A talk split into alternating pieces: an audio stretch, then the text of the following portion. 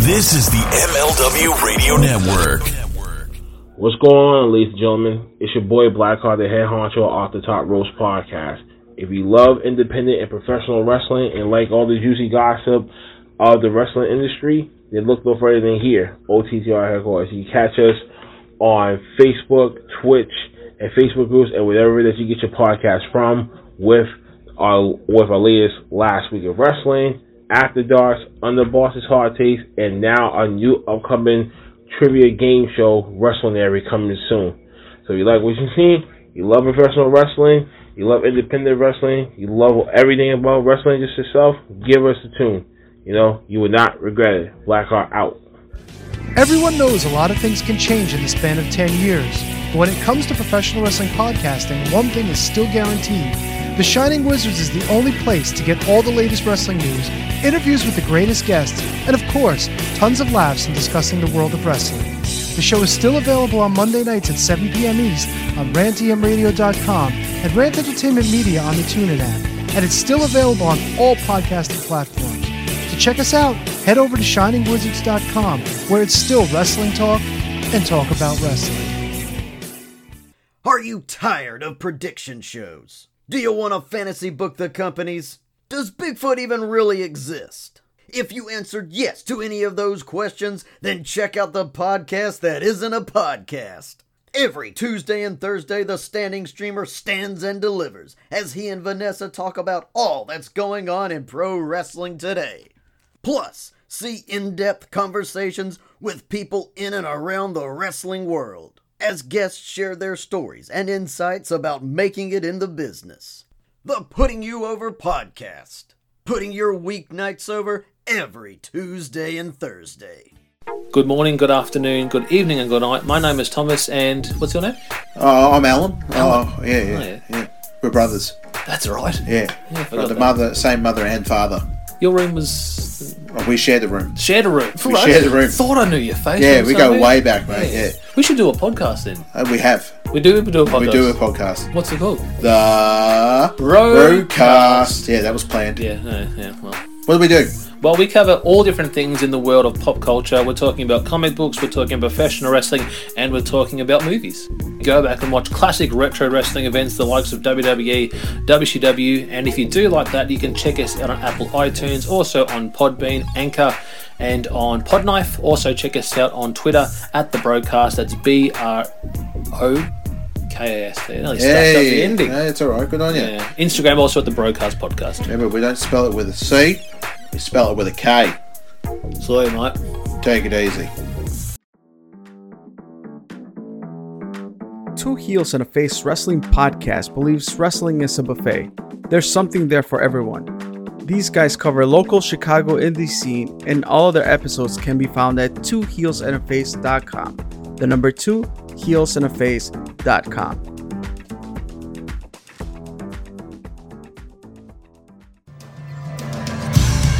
Hey everyone, my name is referee Tony S, and this is Heat, the wrestling podcast. Like you, first and foremost, I'm a wrestling fan, and for nearly two decades I've maintained law and order inside the squared circle in New England and throughout the country, working with some of the best and brightest from wrestling's past, present, and future. Now I bring my authoritative tell it like it is style to the podcast world. Join me each week as we go through all the major headlines from the global companies, independents, and in between. And most importantly, the women will receive the coverage and headlines they truly deserve as they'll empower the second half of the show. Plus, I'll introduce you to my friends and colleagues within all forms of wrestling and entertainment, answer your questions, anything goes. No holds, well, questions barred, and throw in some fun surprises along the way. Get ready for the spark that fuels the flame. Listen on Spotify, Anchor, or wherever you get your podcasts.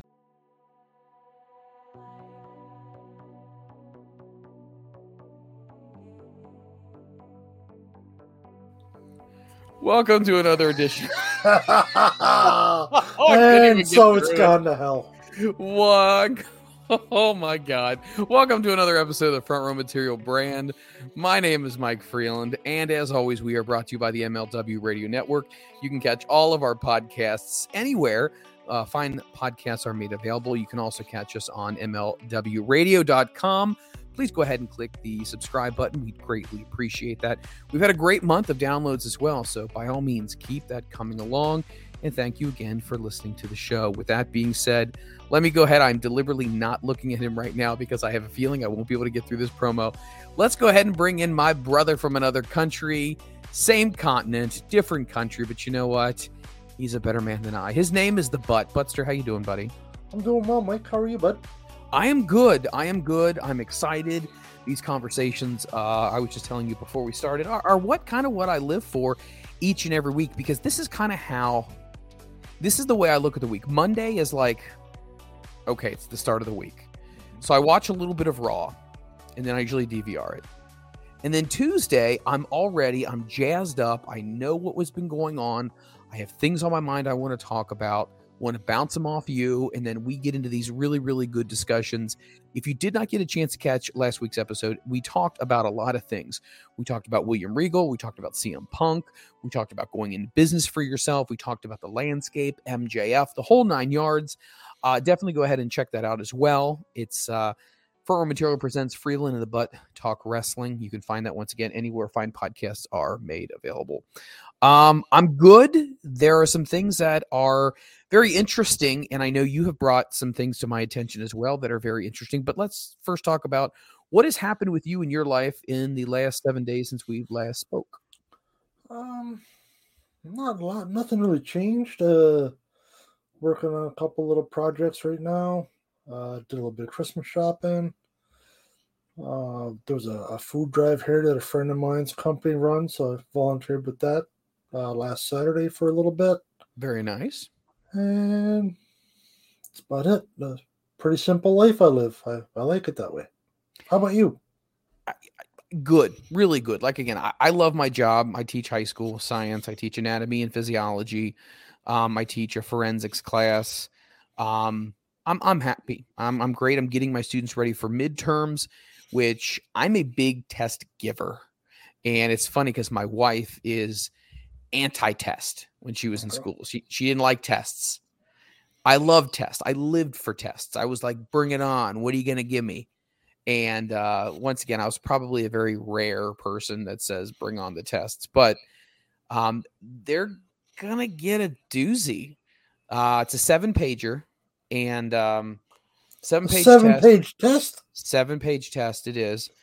And for my, I know for my Oh. forensic students, it is going to be completely essay based and diagram based, uh, as far as crime scenes, all that kind of stuff. For my uh, physical science kids, uh, they're going to have to do models and diagrams and all this other kind of stuff. And then for anatomy and physiology, man, we were talking about uh, uh, cardiac muscle and cardiac tissue and the heart and all of that stuff. So I have a six page test uh, lined up for them about just about the heart itself. So I'd Um, still be in high school if the tests were that long. My dumbass would have never passed. Well, it, well, here's what I'm doing, and tell me if you think this is fair. So, the tests, um, I actually told them the questions that are going to be on the test, and how I want them to form formulate their answers. And I said the week leading up to the test, every class period is open for you to study. I'm just going to be the help desk. Ask me if you need any questions. I put a study guide out. I put some soft music on, and I let them completely engage themselves in studying. Um, and I say, I'm going to give you all this time, and anything you want to ask me, ask me. So I feel like that's kind of a, a give back to them as well. So you fuck the dog for a week and get paid, is what you're saying. Well, I tell you what, man, it's pretty nice just sitting there sipping on the old Java while they uh while they're working on their study guides. It's nice.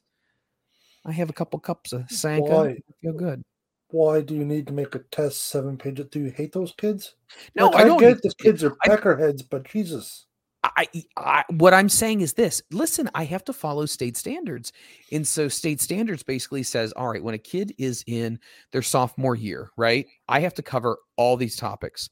So you have first semester, which is first and second quarter, then you have third and fourth quarter, right? So I cover so much first quarter, so much second quarter. I have to give a comprehensive at the end of the first two quarters. Well, if I covered a lot of stuff, I'm going to tell them what's going to be on it, and I'm going to give them a study guide that I created in the whole nine yards.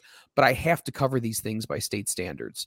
So it's just the way the state of Ohio runs things. But um, yeah, just the way it is. Now's about the time I feel like making fun of Ohio, but or the states in general. But see now, just everybody watches this is American. I'll shut up.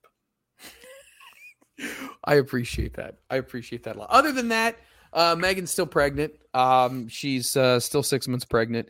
She's very uncomfortable. Can't get comfortable. Which you know, anyone listening who has had a significant other uh, who's with a child, you know that it's it's not pretty and it's it's going to go downhill from six to nine months. Um, it's just I'm trying to do everything I can to make her comfortable. And that's be comfortable. Get so her you're moving out. I, I should literally I should because see I snore at night, so she's already uncomfortable. She can't get comfortable laying in bed, and then if I fall asleep before she does, I start snoring, and so she's like, I can't get to sleep. And we're both teachers, so I'm like, oh, don't wake me up. I got to teach in the morning, and then I get a hard Oh. elbow going. I got to teach in the morning, and I'm pregnant. So it's just so sometimes I bring myself out to the living room and snore by myself. You got a two bedroom place, Freland? Uh, we do. It's a two bedroom. So the so the other room is going to be um, our daughter's room. We used it for storage because it was just us. It's a small uh, two bedroom house, but uh, or what do you want to call it? A flat, if you will, a bungalow. I don't know. Um, but the living room is normally where I I will go and stay if she needs rest and peace. Let me ask you something. Do you snore, butt? A little bit. Little okay. So at what point does snoring become dangerous? I don't know, man. Like if you snore a lot, doesn't that mean that you stop breathing and shit, like sleep apnea? And sleep apnea, and then you got to get one of those C-SPAN machines or CNN machines or whatever they call those things. yeah, something like that. I can't do that. I can't. Why do that. not? I, you know, I just, I, don't- I'm, I'm, a, I'm, well, I'm cheap. First of all, I know my insurance would cover so much of it, but man, I'm willing to to roll those dice. I mean, And die? I, I just can't see flipping the bill. I can't. How much are they? Uh, the CPAP machines, um, I think they can be several grand. Are you high? No, they're not. Linda has a CPAP machine. I think she's on her third one now or something. No, Hey, her- do, her do you have one of the other two in the basement? No, well, actually, I think we do got a brand new one here. Oh, No, I'm just we'll, kidding. We'll, we'll um, chat on. We'll, we'll chat after the show. S- Let's see so- if I get that in the mail to you.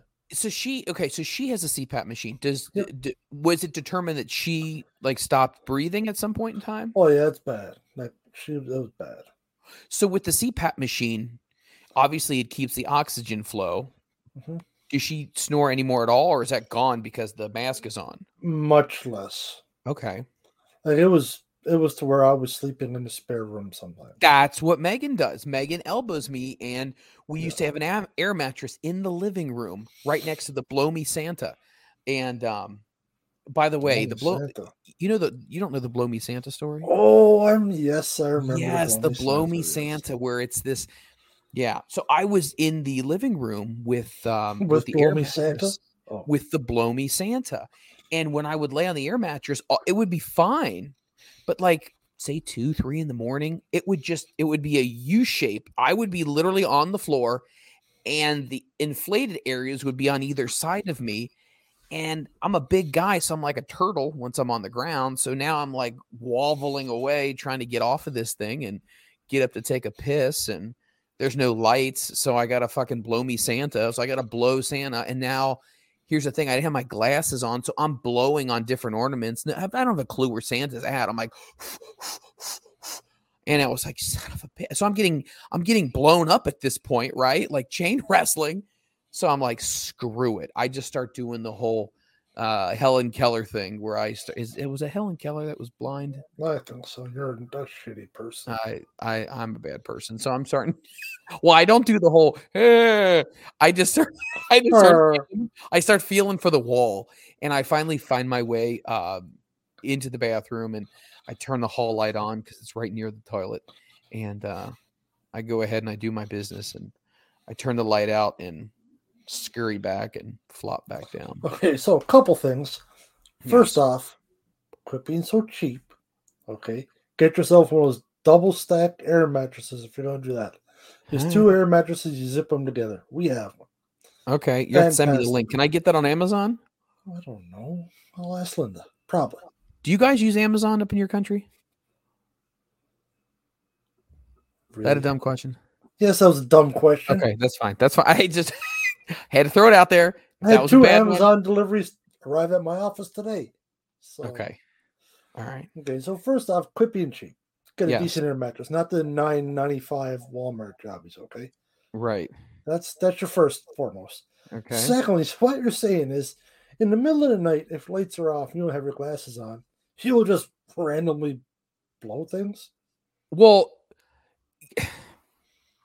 But when you put it that, way, that's way, kind of awkward it- there, it- Freland. It sounds a little weird when I well, I knew the Santa was somewhere in the top third of the tree, and it was kind of like, and so I put my hand in the tree, and I'm like, oh, okay, does this feel like Santa?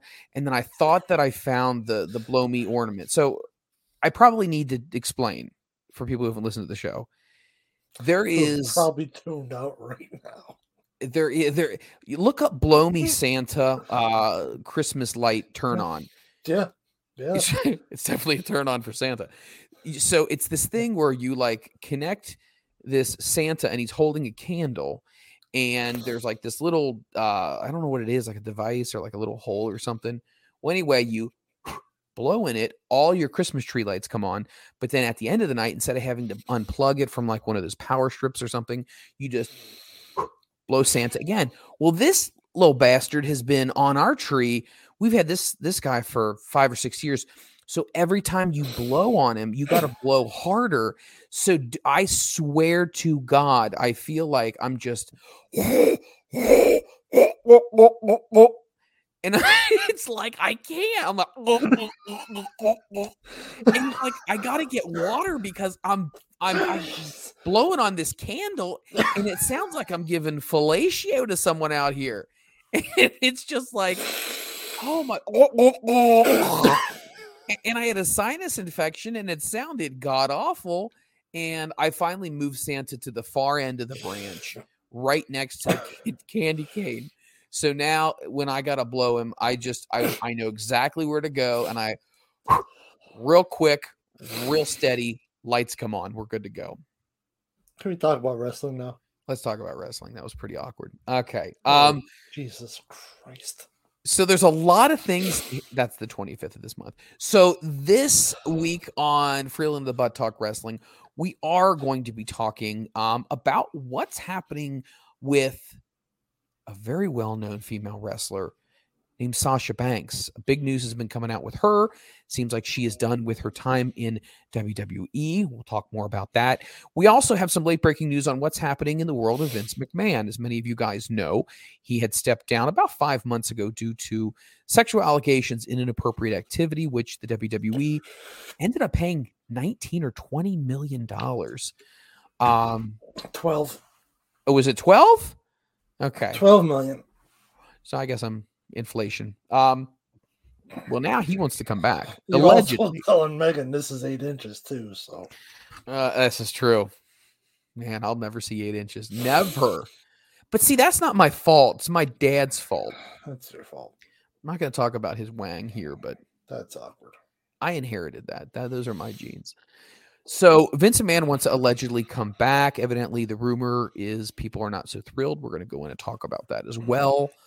William Regal obviously uh, has not signed pen to paper on his WWE contract. A lot of people, there's a lot of scuttlebutt going around saying what's going to be happening with him. All that, a lot of other things are going to be going on. Um, but let's just kind of start out with you. What is the first thing that is on your mind right now in the world of wrestling that you want to kind of dive into? I guess for me, the first thing is the Vince. I, I think Yeah. that's a fairly big thing. When I sent you the link earlier, uh, I seen it at work. I guess I should have been working, but I was playing online. Um, that's, that's big. It is a you know, deal. in today's day and age, with the the way everything is, and you know, he hasn't been gone that long. There's some allegations. that he might have been doing some bad things, you know, paying people off. I I don't know, like because the the report that I sent you, and I looked up a couple more after. Uh, apparently, people in the back aren't digging it. They they don't want Vince back, and and things are good for him right now. Since Triple H and Stephanie and um the other Khan, uh Nick, Yes. things are good. They're doing a lot of good stuff since Vince and, and Laurinaitis have been done. So if you bring Vince back, with I don't know, he, he's got to be a if you do it, eh, which is a PR nightmare, honestly. He's got to be a completely backstage. He's not on TV at all. He's not doing interviews. He's doing nothing. But stay in the back, like the back back in the goddamn truck or something. Like, don't even go into the arena. Don't don't tell him to go in the back because Well, for three million, he'll probably let you. He probably will. Um, so what the bud is referring to is there's a lot of different stories, but the one he sent me was uh, from the Sportster. So you can find this at the sportster.com. It was related to an article posted by the Wall Street Journal this morning, alleging that Vince McMahon uh, is continuing to catch up with other people in WWE. Now, also, there is potentially more allegations of another individual that has come forward or will be shortly forthcoming about uh, some interactions, we'll call them. But McMahon is basically saying that he had gotten some bad advice from people who uh, had his ear during the whole scandal situation, and he believes he could have weathered the storm. And now there's talk that he may want to come back. Now, it doesn't really say into what uh, specific role, but he's still majority owner of the shares of the company. He's still the controlling person of the company. So, I mean, I I don't even know how this even works because I thought that when he stepped down, that he was not even, I guess, allowed to come back into the company. Um, Well, because of the agreement that was made when he signed to stop to step down. well, for regards to that part, I'm not sure about. But I mean, if you own the company, how do you say no? You can't come to work. I mean, you do whatever the hell you want if you're the majority owner. Yeah, it says the 77 year old McMahon also told people he intends to make a comeback in WWE. According to people familiar with the comments, he said that he received bad advice from people close to him, advising him to step down. And now he believes the allegations and the investigation would have blown over had he just stayed. This is according to what people have said. Now, let, let's part and parcel this here for a second. First of all, there was no blowing over of any of this. It was all bad. Like there was there was there was some blowing involved. well, what happens in my living room stays in my living room. Feliz Navidad. Um, but what I will say is I, I don't I think it's good for WWE to turn the page. Right? Because let's think about it. Let's take all the sexual scandals and, and all of the inappropriate stuff out of the way. Vince McMahon with Bruce Pritchard leading the way for creative was the best thing for AEW and Tony Khan. Would you not agree? It was the best thing Hundred percent. now that he is gone and there's fresh blood, Stephanie is in. She's younger. She's got a better perspective than her father. Uh, Triple H is in there. You have another individual who is co CEO with her as well. Um, Road Dog and Shawn Michaels are also running the company. Basically, DX is running the company at this point. And they're seeing high ratings. And once again, could it still be the honeymoon period? We talked about this before. Maybe it is. I mean, it's only been five months, but clearly the temperature in the company is definitely in a place where it wasn't before. People are really happy to come to work. The atmosphere is completely different. Triple H has a different perspective on how to manage things. So, on a scale of zero to 10, not what you feel like should or could happen. What do you think the reality on a scale of one to 10 that he actually comes back to WWE and he's involved in any way, shape, or form? Any way, shape, or form, as in purely off screen, not in Off-screen. creative, like In any way, shape, or form, he's back with the company. three. So you put it just as a three that he comes back at all, period. Yeah. Now back on screen or to where he's a face of the company or whatnot, zero. Yeah. Like Jesus, the if you brought him back right now, AEW will be laughing. Oh, all the way to AEW would love it. Would love like, it. Like they're they're probably assholes to him. Vince, like, man, you got screwed over by your lawyer. You, you should come back. I was gonna say Tony Khan's probably calling Vince, going, "Brother, I tell you what, Yeah, man, you, you I wouldn't have get done back- that. You need to tell that daughter of yours that you're back." And as, I mean, I don't know what's going to happen, but I mean, just the fact that he's thinking about it, and we all know that Vince McMahon is a very, very driven person, a very competitive person, and he owns the company. So I don't know with the whole non-disclosures and him stepping down, what kind of documents he had to sign or whatnot, but I don't know what the legalities of him being a part of the company again are. I, I guess maybe there's potentially some aspect because he wouldn't talk about it if he wasn't allowed. So No, uh, quick question. Now, with the uh, allegations of the those the four ladies, uh, refresh me, please. It's not um rape allegations. It, it was affairs, no. Correct. It was affairs, and there was one uh, woman who came forward who said that she was, um, co- I don't want to even use the word coerced, but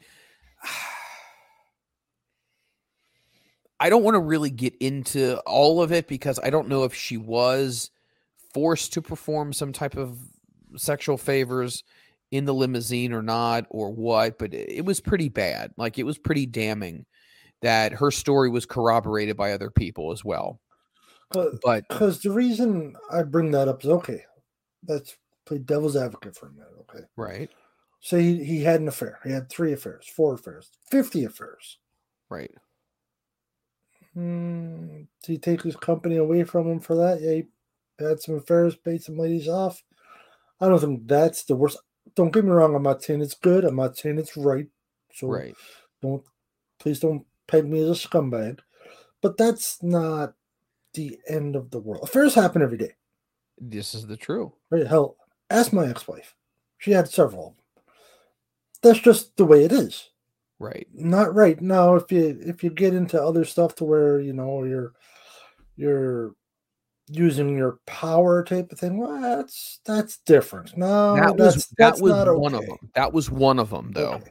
That but, he but was if it's using. just willing, you know, two willing participants, however you want to word it, then it's like, nah, you're you're a bit of a you know, you're a scummy person. You know, you're married, Right. you got a wife, you got kids. But it's I mean, you know, come on. How many wrestlers do you think are having affairs? Guys that are and girls that Oh are my working for 'em. gosh. So that's that's why I say if if it's just purely affairs, yeah, it's, it's a scummy thing to do. You shouldn't do it. I don't condone it. But you know, we don't need to bring out the pitchforks and the torches for that. I think the biggest thing with this is um how do I explain this? I feel like the biggest thing with this whole situation is he used company money Mhm. and I think there was some level of um there was some talk I guess about standing within the company to something to that extent. So I think that in itself uh, was enough to basically say, "Hey, we need to we need to turn the page from him." But I guess technically, you know, from a, a legal standpoint, you can uh, you can do whatever you want. Uh, not, not whatever you want, but I mean, he could still theoretically, I guess, come back. Now, once again, I think that would that doesn't look good for advertisers. It doesn't look good for the image of the company. Um, I just feel like once you turn the page, let's leave it the way it is, right? Let's just leave it the way it is, They're, they're much better off now. right? No, their their product is better. Uh, you know, from what you hear, you you see, read, whatever, people are happier. They're going in a much better direction. Yeah. You know, Vince had his day, and he's very influential. Know, he revolutionized wrestling. If it wasn't for Vince, uh, this podcast would have never happened. It would have never. Wrestling in general wouldn't be what it is now. um, maybe somebody would have came along and made it national, but Vince made everything huge, right? With marketing and action figures and TV, commercials, movies, da da da. That shouldn't be forgotten, though. Yes, maybe a bit of a scumbag, you know, with the affairs and whatnot, and if he uses power, then he's definitely a scumbag. There's no two, no two ways about that. But he doesn't have a place now. He, it's past him. You know, his ideology is just not there anymore. It needs, like you said, fresh blood. You know, different mindset. Everything's different. It's not like it was back when he was 77 years old.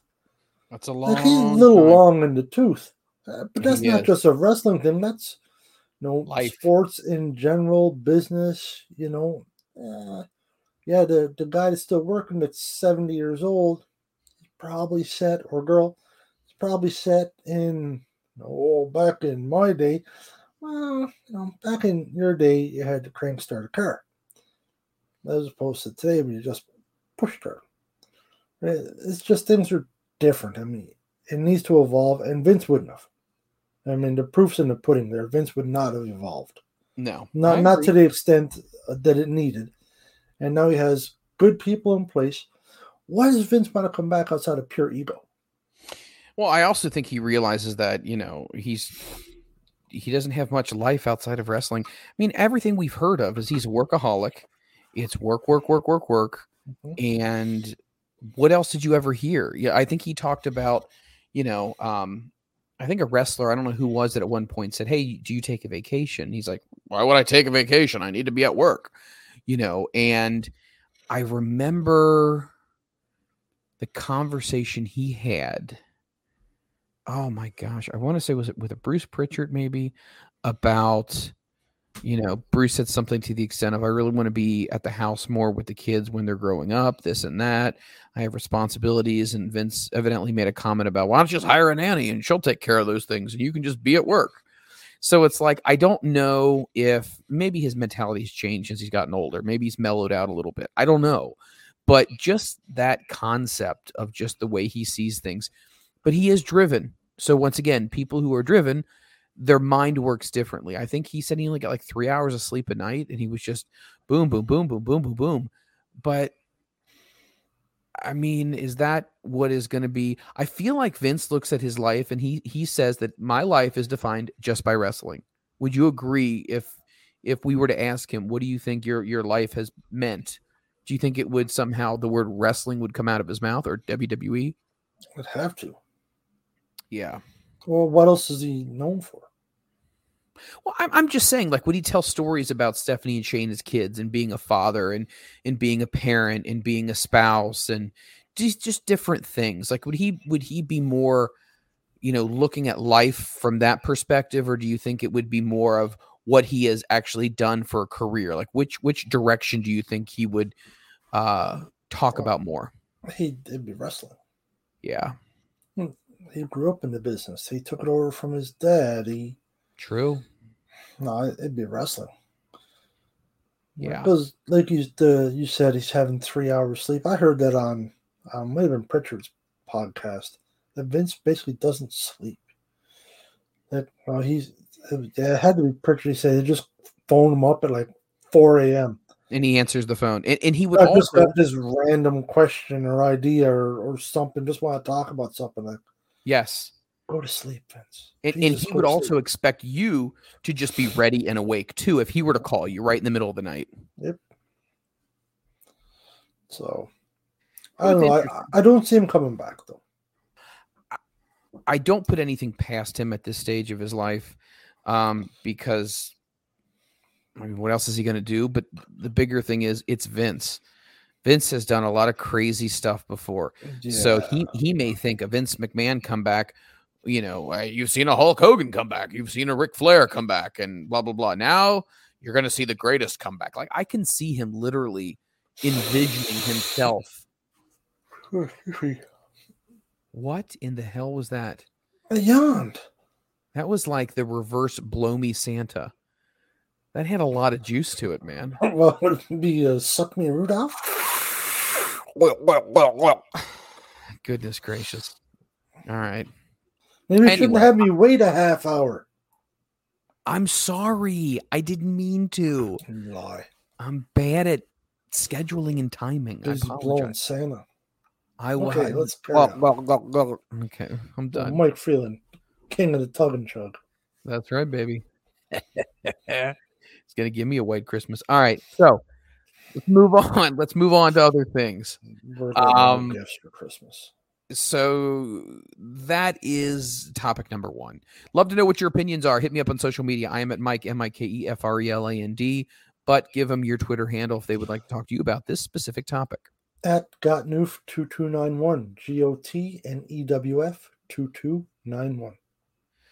Um, I'm seeing an article here from popculture.com and it's talking about Sasha Banks.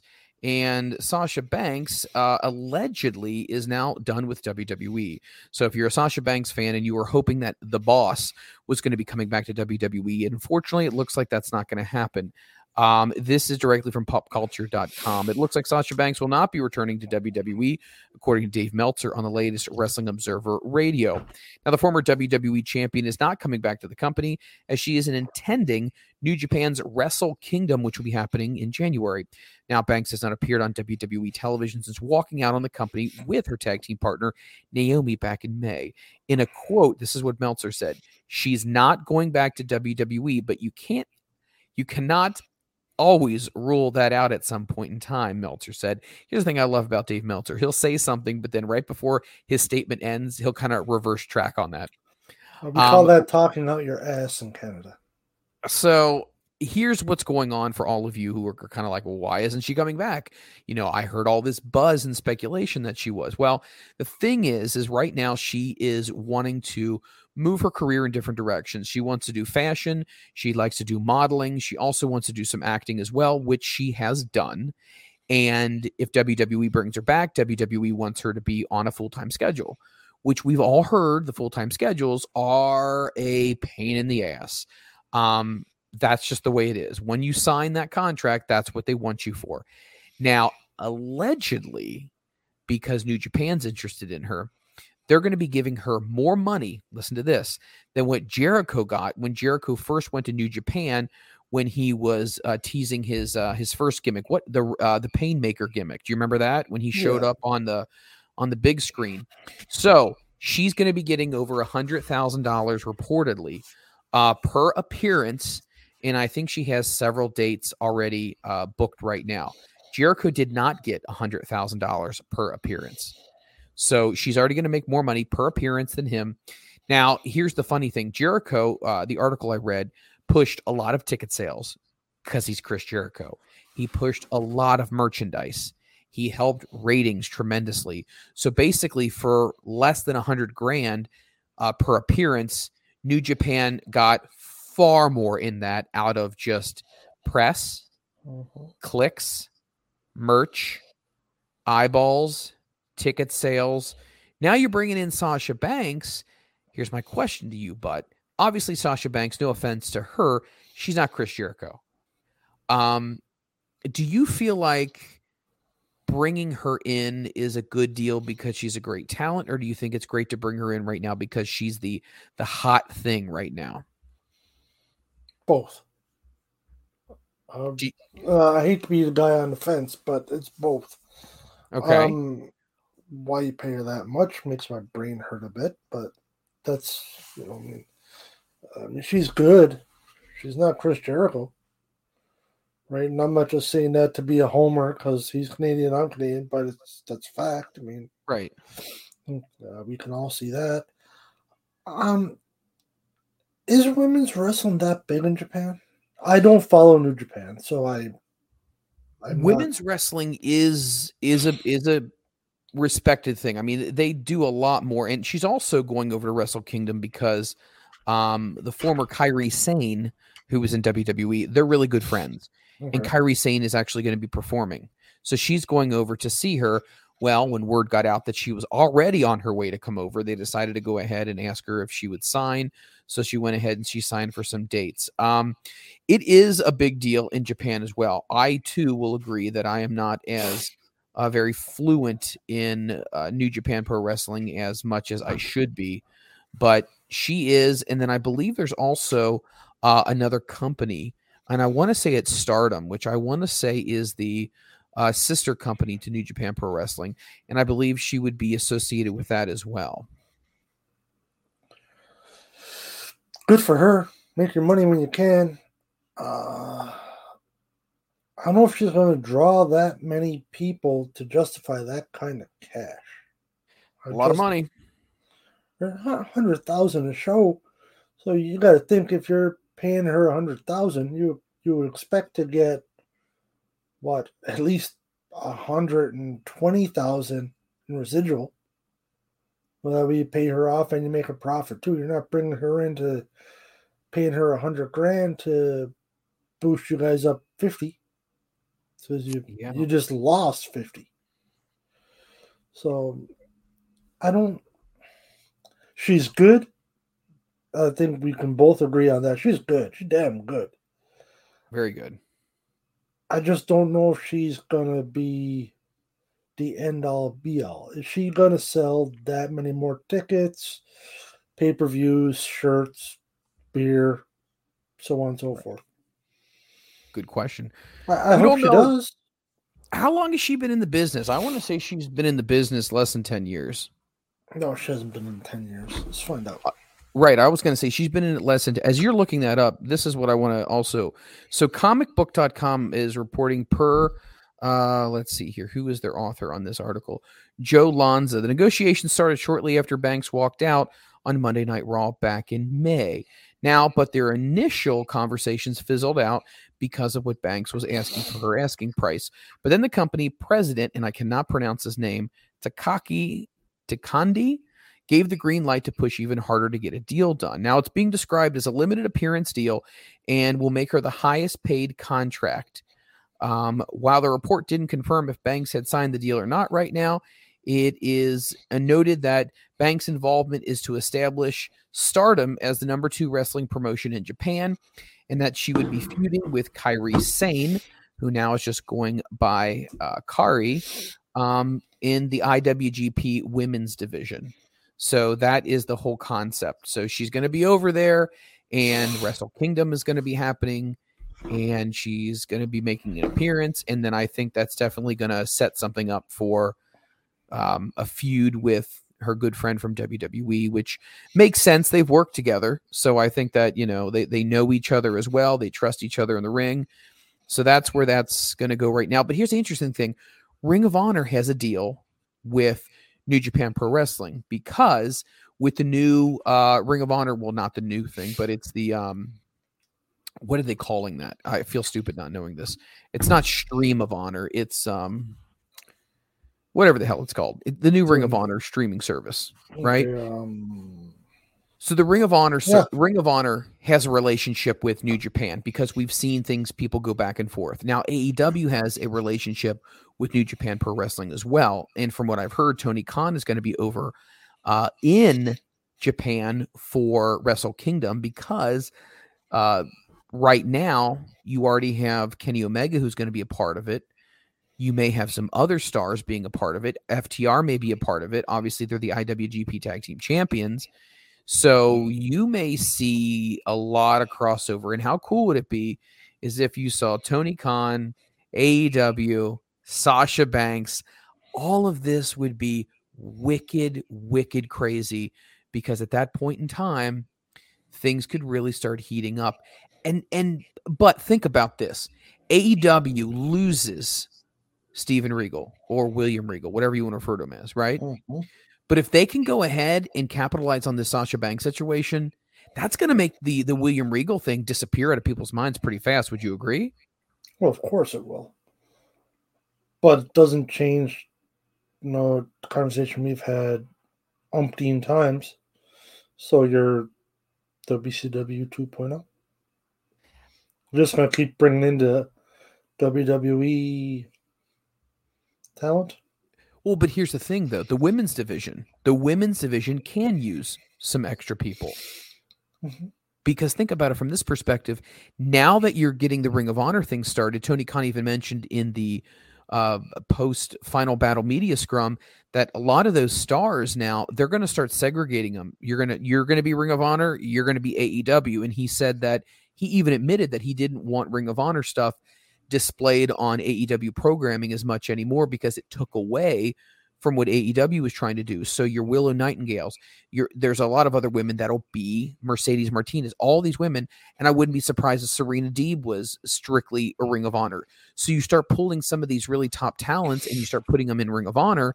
Now you're going to need somebody to go head to head um, with Britt Baker because who else is a big, big star next to Britt Baker?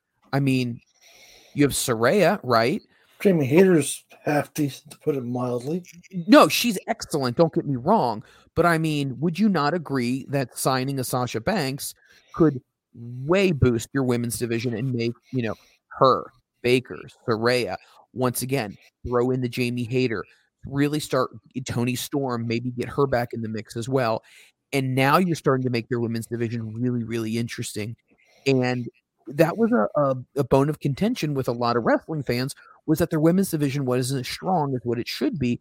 Now, if you get her, I think you're definitely building towards. What's your thoughts? I mean, it'll definitely help. I mean, she she is a good talent to bring in. There's no doubt about that. And she she will increase, you know, your, the talent you have on your roster. Gives you some, some additional storylines. Fantastic. There's there's no doubt about that. But it just turns into another example of Tony Khan just scooping up everybody he can. And I- But what would you do? at then? what point are they just not capable of getting anybody that's not from WWE that's worth a damn? No, I'm not saying that. But what I am saying is that what do you do then? So she actively decided, I want to be done with WWE, right? Mhm. I want to go to Japan. I want to do different things. So at this point in time, if you are a wrestling promotion, wouldn't you throw the throw an offer out there or kick the tires or say so? I would find it really hard to believe. From That- a business standpoint, yes. Yes. But me as a fan, I just don't want to see him keep recycling WWE talent. Because people tried that before and they went tits up. Didn't pan out well for him. Right? Well, Because you got to think you named five people that are middle in the women's division Britt Baker, Uh-huh. Toni Storm, Toni Uh-huh. Storm, Saraya, Yep. Sasha Banks, Rio. Uh, well, yeah, but you didn't mention that one. Anyway, then somebody else whose name's escaping me right now. Ruby Soho. Yeah. Okay, so Ruby Soho, Uh-huh. and four of those six are WWE talent. Right, but they chose Former WWE talent. Right, but they also chose to to walk away as well. Mhm. I mean, AEW definitely has some some homegrown women as well. I mean, don't get me wrong, but once again, it's there's a process of bringing some of those women along. They might not have as much experience as some of the women from WWE, if that makes sense. Mhm, They, they just don't. So you're going to have to bring in some experienced people to help get along your younger people until your younger people can start getting over a little bit more, right? Mhm. I mean, take a look at the Jon Moxley thing. Jon Moxley, then you had CM Punk, and obviously you are building things up to eventually get to MJF. So now MJF is the young guy. Now you have Ricky Starks, who's going to be battling him, another young guy, which we're going to get to that promo which you texted me about. So it, it's it's one of these things where I see where AEW is trying to use previously established stars to help get their homegrown people over. They're using Samoa Joe to try to go ahead and get Wardlow over. They're trying to get Powerhouse Hobbs over a little bit more. So you're starting to see the wheels in motion where they're trying to do these things. No, I there is a there is a place for it. It's just me personally, I just get tired of seeing, yep, no wrestler X left WWE or got released from WWE, whatever it is. Oh, look, they're on Dynamite now. It's just That's all. At a certain point, AEW needs to be. They, they need to have some homegrown talent. They need to do something for themselves. And the continuation of always bringing in WWE talent, former WWE talent, because generally they go right to the top. They get pushed right to the top, which means somebody's going to get pushed down. And how is that? At, at what point does the talent that are there, like, well, Jesus, you know, here we are, we're trying. I'm busting my hump, you know, and Sasha Banks is free agent now. And we brought her in. So I was that close to being a regular on Dynamite. Not anymore, though, because she came along and I got busted down. And that's the only thing, like, you know, because whenever you bring somebody in, either you know you add, you have to subtract somebody, Right. or let them go, or you know, or keep them on the roster. That's fine, keep paying them. But if they're not on TV, what else the good of it? How is that person ever going to grow? How are they ever going to get to where they can be a main eventer or, or a solid mid carder or anything other than on uh, what the hell's the YouTube show? Um, Elevation or dark Oh, elevation? Yeah. And, you know, and don't get me wrong; those places had they're valuable, very valuable. That's that's your learning and, and you're growing in your experience. But you can't just keep everybody there forever. No, and, and, and others in. I I completely agree with you. Everything you've said is spot on, one hundred percent. Whenever you add, that means you have to subtract because you know what, the boat can only hold so many passengers, right? Mm-hmm. But what I will say is this: look at what you have when you have Ricky Starks. Ricky mm-hmm. Starks, no pun intended, but this wasn't a phrase used a long, long time ago. He was sucking hind tit. I mean, you know what I mean? He was the the the piglet who was was getting the last nipple, and now all of a sudden, look what he's doing now. So what I would say is, when everyone was like, "Oh, they're bringing in a bunch of WWE male talent," you know, where is he getting his shot? Well, now he's getting his shot because I think if you have a good cycle between them, veterans and your homegrown, I think the veterans can elevate the homegrown.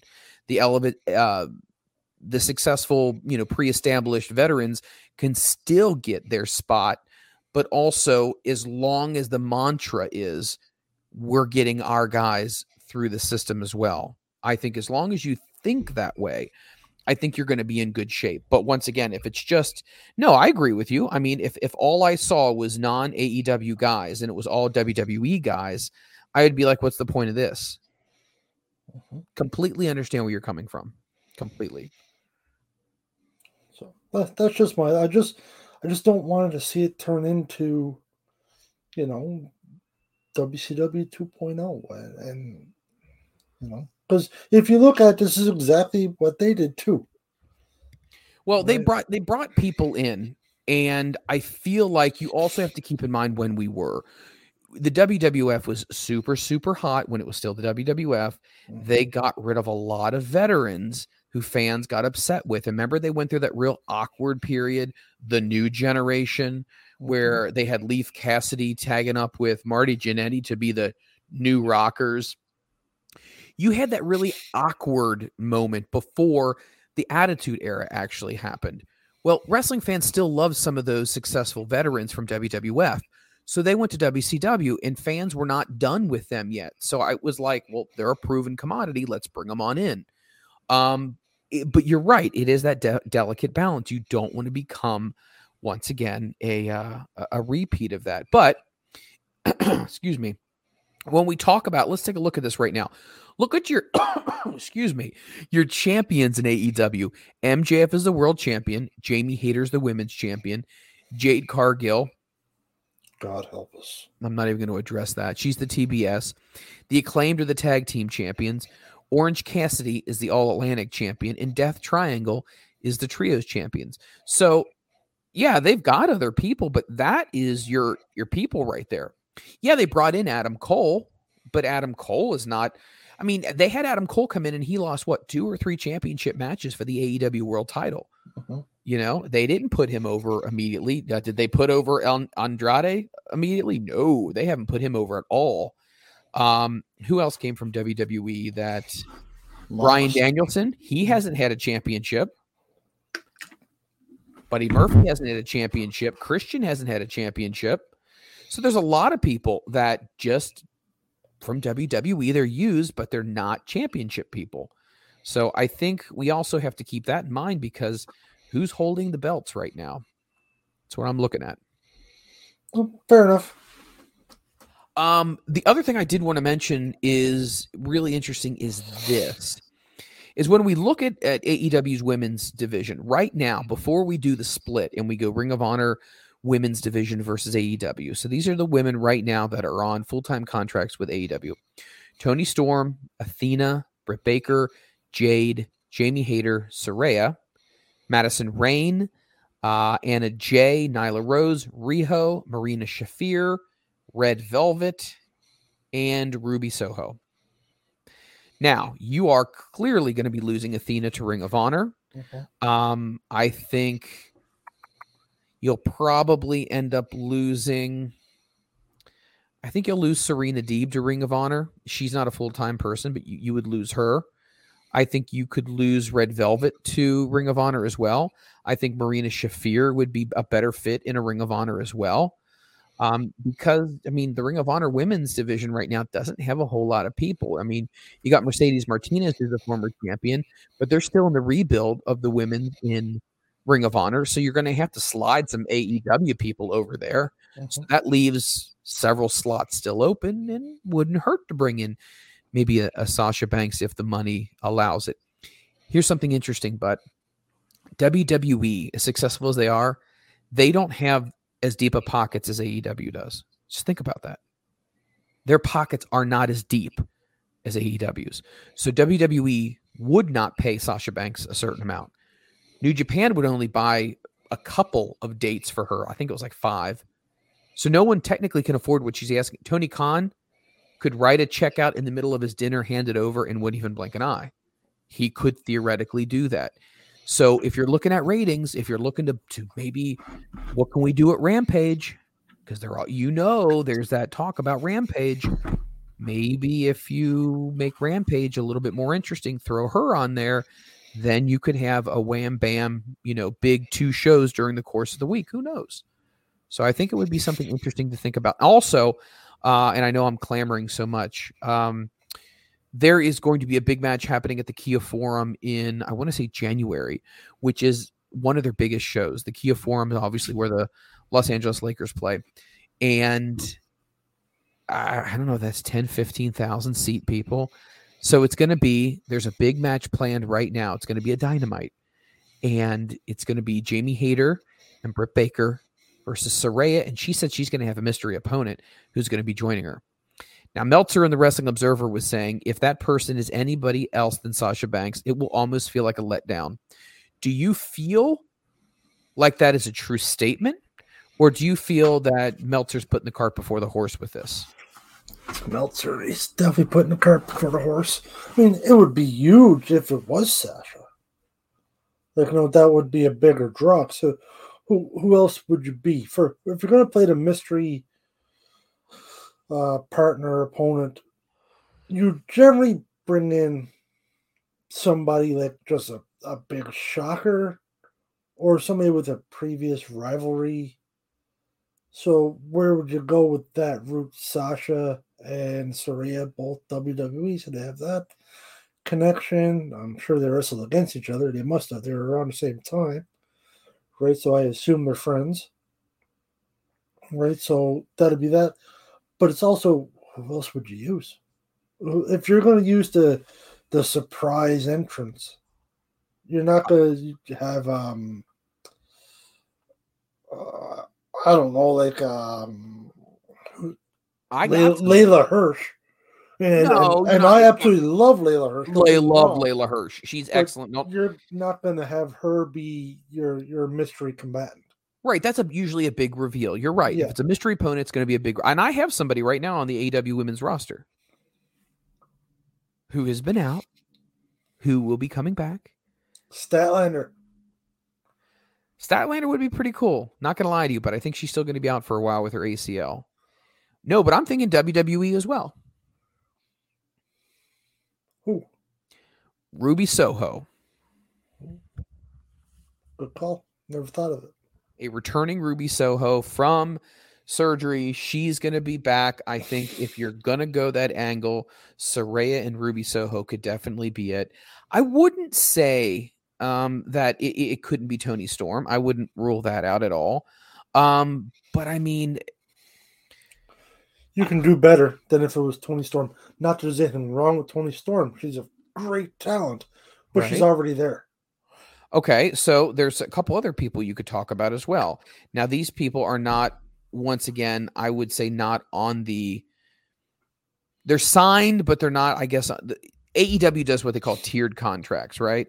So they're not on a full time. You have Hikaru Shida. You have once again Serena Deeb, who's been out for a while. You have Tay Melo, uh, Willow Nightingale, which I'm a huge fan of. She's so freaking good. Uh, Diamante is still technically um, with them. Uh, Leila Grey, who I interviewed as well several months ago, Mhm. um, probably not Sky Blue. Um, I will leave it at that. She's good. She's she- damn good. She's good. I just don't think you put her in that spot. No. Um, you're not going to put Julia Hart. You're not going to put Emi Sakura, Leva Bates, Rebel. You're here's one thing. I think Kiera Hogan really could start something with uh, Jade Cargill. I really do. I think the audience would get behind Kiera Hogan as well. So, um, and then obviously you're not going to have Paige Van Zant. Uh, I don't know what she's really doing She's right done. I think she's she's done. She's not coming back. You have Abaddon, Penelope Ford, Thunder Rosa is still out. Once again, the aforementioned Leyla Hirsch, and then the aforementioned Kris Statlander. But once again, I do believe when these people are healthy and these people are 100% back, you're going to get a lot of them going. They're going to get shuffled over to Ring of Honor, and it would not surprise me. Willow Nightingale was Ring of Honor. I think she definitely would get moved back on over. Um, I think Sky Blue could get moved on over to Ring of Honor. Um, I don't know. I don't think Rebel is really a wrestler. I don't even really know what she is. I mean, you call her a valet, but I don't even know if she does that much. I want to see her turn. Just How many people I have- just want to at this point. We've she's been so bad mouthed. She is the Wardlow to her MJF. To uh, Yeah. you know, if if Britt Baker is MJF, then Wardlow and uh, Rebel are in the same boat. Would you agree? hundred percent. And why they haven't pulled the trigger on that is beyond me. Um, but it's fun talking about this stuff. It, it's it's fun talking Oh, about sure. fantasy booking. I do want to talk to you about this because I know that you're a big fan. Um, let me pull this up on my system here real quick. All right, just because we're on the topic of Sasha Banks, before we go ahead and officially uh, put an end to this topic, let me pull this up here. So, when we talk about how big of a deal is Sasha Banks, well, let's go ahead and let's talk about some things right here. When we talk about Sasha Banks, are we saying right now, Sasha Banks? So you're going to say, um, more important or less important? You ready? Okay. Okay. Sasha Banks, more important or less important than Alexa Bliss? More important. Is Sa- uh, Sasha Banks more important or less important than Asuka? Uh, more important, Okay. unfortunately. Okay. Is Sasha Banks more important than Carmella? Oh yeah. Is Sasha Banks more important than Dana Brooke? Yes. Is she more important than Doudrop? Yes. Um, is Sasha Banks more important than Eva Marie? Yes. Is she more important than Lacey Evans? Yep. More important than Mandy Rose? Yep. Um, more important than Nikki Cross? Yep. Okay, now we're starting to get in the deep waters. Is she more important than Rhea Ripley? Ooh. Right now, no. If she hadn't left, yes. Okay, so we have Rhea Ripley right now, who's the only one so far. Is Sasha Banks more important than Shayna Baszler? God no.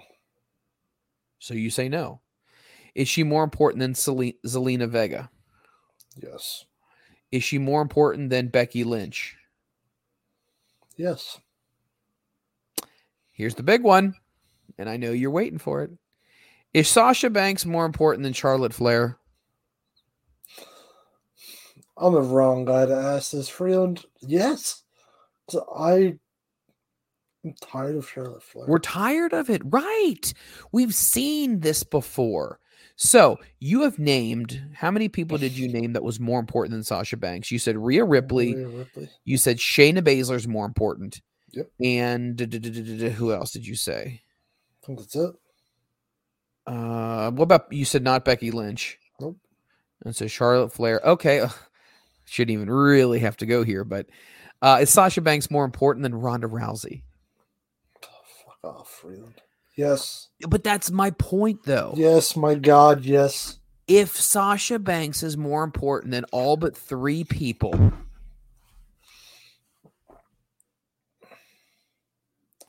then you gotta. It's an a lot of it is an opinion thing too, Freland. Okay, so do, who do you think this is my opinion. Right, You could if- completely disagree with half of what I said. No, I uh, but I agree with what you're saying. I I think that she is better. I would say right now Sasha Banks is a bigger draw than Rhea Ripley. Sasha Banks is a bigger draw right now than Becky Lynch. I would say the only person that possibly could be a bigger draw from a financial standpoint would be Charlotte Flair. You may or may not agree with me. We may not necessarily like Charlotte Flair, but she is still a box office draw Yep. without a doubt. So is Ronda. I think I think the tide's turning on that. I really do. It's I turning, but it has not turned. so my point. They could still get that ship. I guess you could. I just still think at the end of the day that if Sasha Banks, if you if you at home listening answered that questionnaire and you went, yeah, oh yeah, I kind of uh, I kind of see where they're coming from here. It's something to think about because if Sasha Banks is bigger than all but two people, and I'm not naming everyone, right? But then the the people that I mentioned, then yeah, it's definitely worth uh, bringing her in, kicking the tires. So anyway. So that's that. Um, but, but, but let's talk about something you wanted to talk about, and that was that big promo that happened between Ricky Starks and MJF. So, first of all, I want to know what was your thoughts on that because you sent me a text message and you said, "Hey, Freland, I was digging this segment." So, kind of walk the Oh, listeners God. through what were you feeling when you heard that? Because honestly, that was a great segment and it felt so real. I was like, mm. damn, this is that it factor in wrestling. They were going at it. If- If you didn't know it was everything was scripted to a certain extent, you would have thought they were legit round with each other. And I didn't know Ricky Starks was that good of a talker. I'll admit it. I had he he blew me away. We all know MJF can talk. There's no doubt about that. But when Ricky Stark started going, man, he let it fly. It was fantastic. Those two together on the mic, they don't need to wrestle. Have two of them gum at each other back and forth every Wednesday night. I'll watch. I don't want to miss it. Just listen to them cut each other up. It was amazing. Well, I tell you what, I agree with Butt 100% on this. I think we both love this so very much. So, what I'm going to do is for all of our wonderful listeners at home, the Butt and I are going to relive this segment as well. I'm going to go ahead and play the audio so you guys can hear this. Give me one quick second. I'm almost ready with this queued up. Notice how I'm getting better at this, Butt? You are. Getting better at this production because I'm a professional. Well, let's not right. go overboard. let's go ahead and let's throw it to MJF, Ricky Starks. Why I lick my wounds before the butt decides to make money again. This is from Wednesday night on Dynamite. Let's take a listen.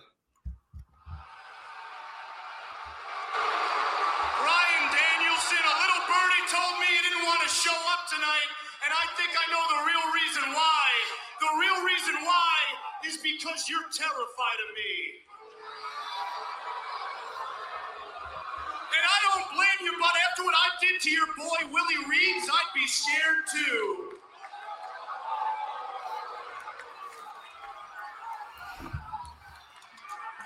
Cause I'm a bad, bad man. And that's why in a week from now I'm gonna be a four-time, four-time, four, four, four, four-time beautiful dynamite diamond ring champion. And I will still be the holder of the grandest prize of them all, that triple B, baby.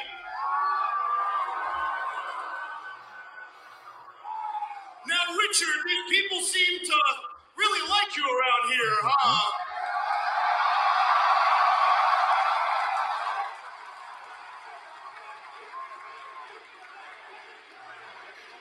You know, Ricky, they talk about you like you're some underutilized god of professional wrestling. And trust me, you are very talented. You really are. But you want to know the truth, bud? Here's the truth, absolute.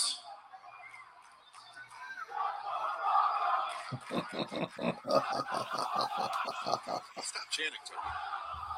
The truth is, in comparison to me, you're the absolute drizzling shits. Or should I say, you're a Rudy Poo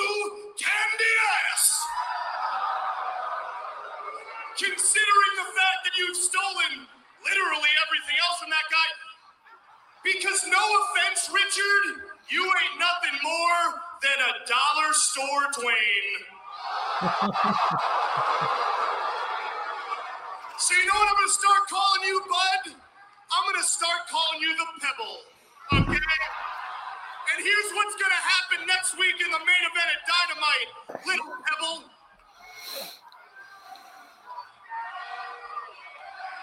I'm gonna put you in my pocket. I'm gonna hop in my brand new Taycan GTS Porsche. Cause unlike all these simple-minded humanoids, I'm actually rich and not a complete loser. I'm gonna drive you to the nearest body of water.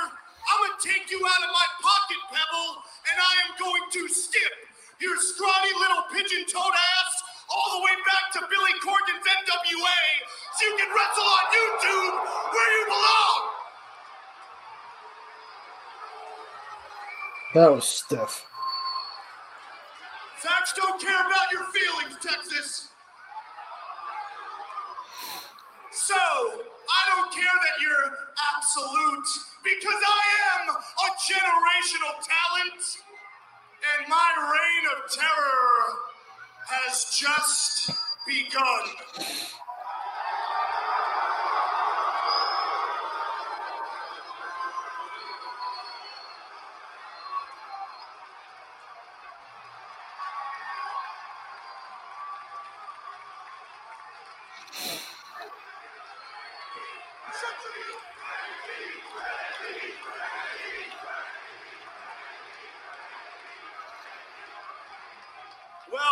Pad, I think it's pretty.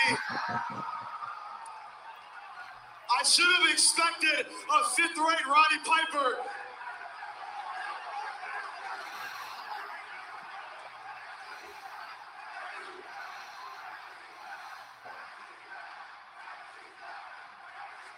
I should have expected a fifth rate Roddy Piper wannabe to come out here and try to steal the spotlight.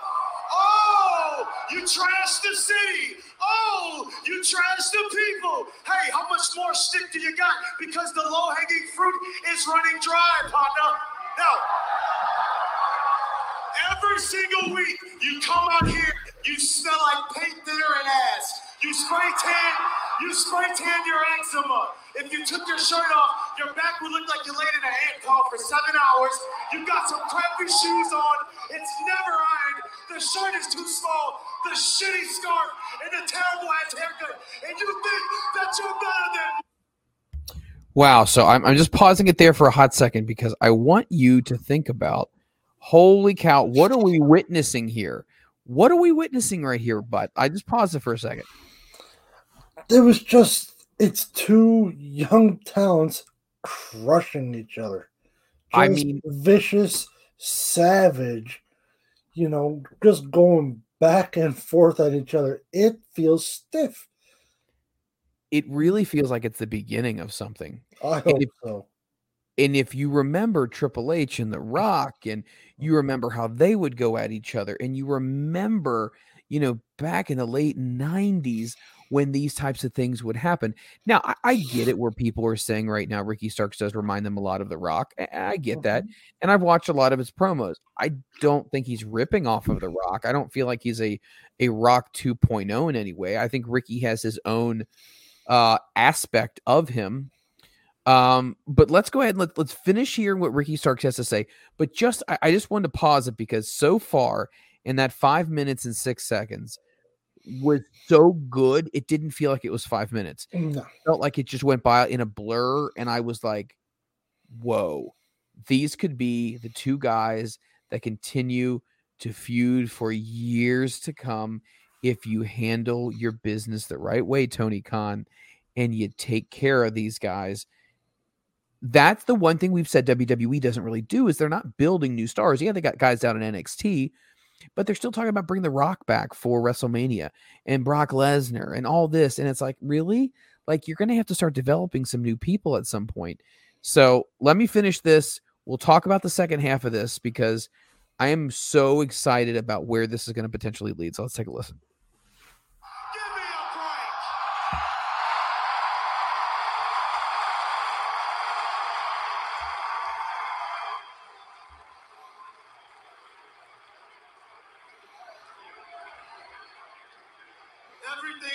You screams cheap. The cheap suits, the cheap shoes, the cheap heat. Oh my God. And you are a new AEW champion, huh? Well, here's the thing. With that AEW championship comes a big responsibility that you know nothing about. The difference between you and me is that when these people got behind me, I gave them a reason to keep going. When they put faith in you, you let them down. When Regal believed in you, you let him down. But brother, when it comes to Ricky, I deliver on time, every time, every night, every week, every month. And you can take your little ass to Greece for three months because, oh, you didn't get paid enough. Because, oh, you got out politics by somebody smarter than you. But the fact remains is that I've been here busting my ass. You want to talk about responsibility? Let's talk about the fact that you avoid responsibility. You avoid any type of pressure. I show up to signed meet and greets where you you don't care. You just blow it off. Hey, everybody hates Max, so he has nothing to lose, right? Yeah, guess what, buddy? There comes a lot of responsibility when it comes to people actually liking you. And besides your your nose being a lot darker than the rest of your body, me, on the other hand, I live with dignity. I live with respect. You know nothing about that. I lived in my car in South Austin. Guess what I was doing? I was grinding. I knew the responsibility of taking care of myself.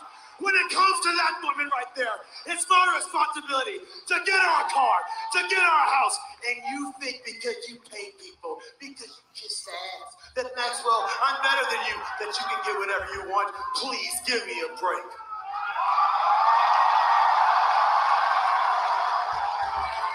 Next week is a big deal because I'm putting up and I'm shutting you up for once in your miserable, narcissistic, little punk ass life. You don't deserve this, but I do.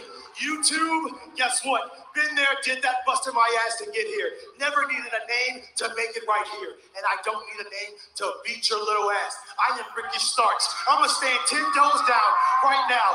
Next week, I'm smacking the mole off your neck. I'm stomping our asshole right into you, and I'm taking that title.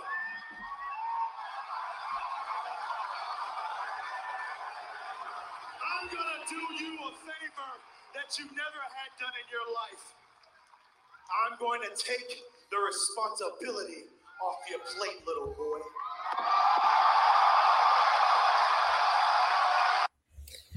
So that is the promo that so many people are talking about in wrestling, especially in the world of AEW. If you're an AEW wrestling fan, and I loved it, but you said you loved it. It was, it was so good, and it was almost ten minutes long, but it felt like it was just boom here and over, and you wish that you could have had it continue, but it's it's such a great buildup. So you have a lot, but you don't have too much. You mm-hmm. have a lot, but it wasn't too little, right?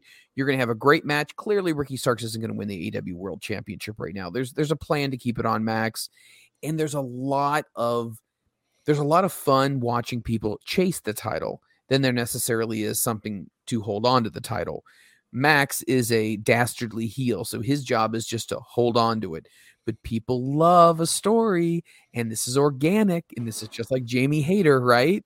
people are getting behind the story and they love it and they're going to be able to milk this for a long time and i hope and pray to god that this goes and this is long-term storytelling right the one thing aew really claimed and, and they hang their hat on long-term storytelling where wwe there's an instant payoff within a week or two so what's your final take how long do you foresee this storyline going Oh, I hope it goes for a while. I, I hope they can get six months or better out of this. Like, I want to see this go on. Like I said, I'll watch these two every Wednesday night just mouth off at each other. No problem at all. And I'm, then I'll probably look it up on YouTube after. Yeah. Like, I think it is that good to them. You honestly feel it when they're going at each other. Because everything they're both saying has a ring of truth to it. It which does. makes it even better. Right? If you think they're really cutting one another. They might not like each other.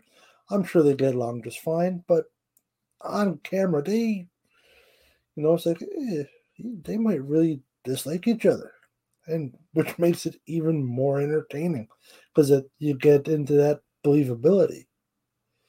Right? You watch that. If you don't know and you watch that, you're like, "Ooh, these two guys do not see eye to eye. That they are miserable pricks to each other. Right? It's fantastic. It, It it's, it, it's exactly what you want. You want to see that. I want to see that anyhow. No, I agree. I agree with you 100%. And so when we look at AEW's uh, pay per view schedule happening, it's going to be going into 2023. So interestingly enough, you have Revolution, which to my knowledge is going to be the next one. So you, we just had one in, uh, was this, was it in December? Mhm. Or was it November? They had November. pay-per-view? Okay, so the one, the next one I believe is going to be happening is going to be March, which is going to be Revolution. May is going to be Double or Nothing, and then obviously, um, All in. yes. Uh, so I could see it running its course by double or nothing. But that'll be a good run if you could do if you could get that out of it. That wouldn't be a bad run. no, I don't think it would be a bad run at all. Now they do have some smaller things that's going to be happening. So, for example, this is going to be happening at Winter is Coming, which is going to be taking place at the Curtis Culwell Center in Dallas, Texas. Once again, December the 14th is when it's going to be happening. Then they have a December 21st holiday bash from the Freeman Coliseum, once again in San Antonio, Texas. They do have a New Year's Smash, which once again, these are all dynamites.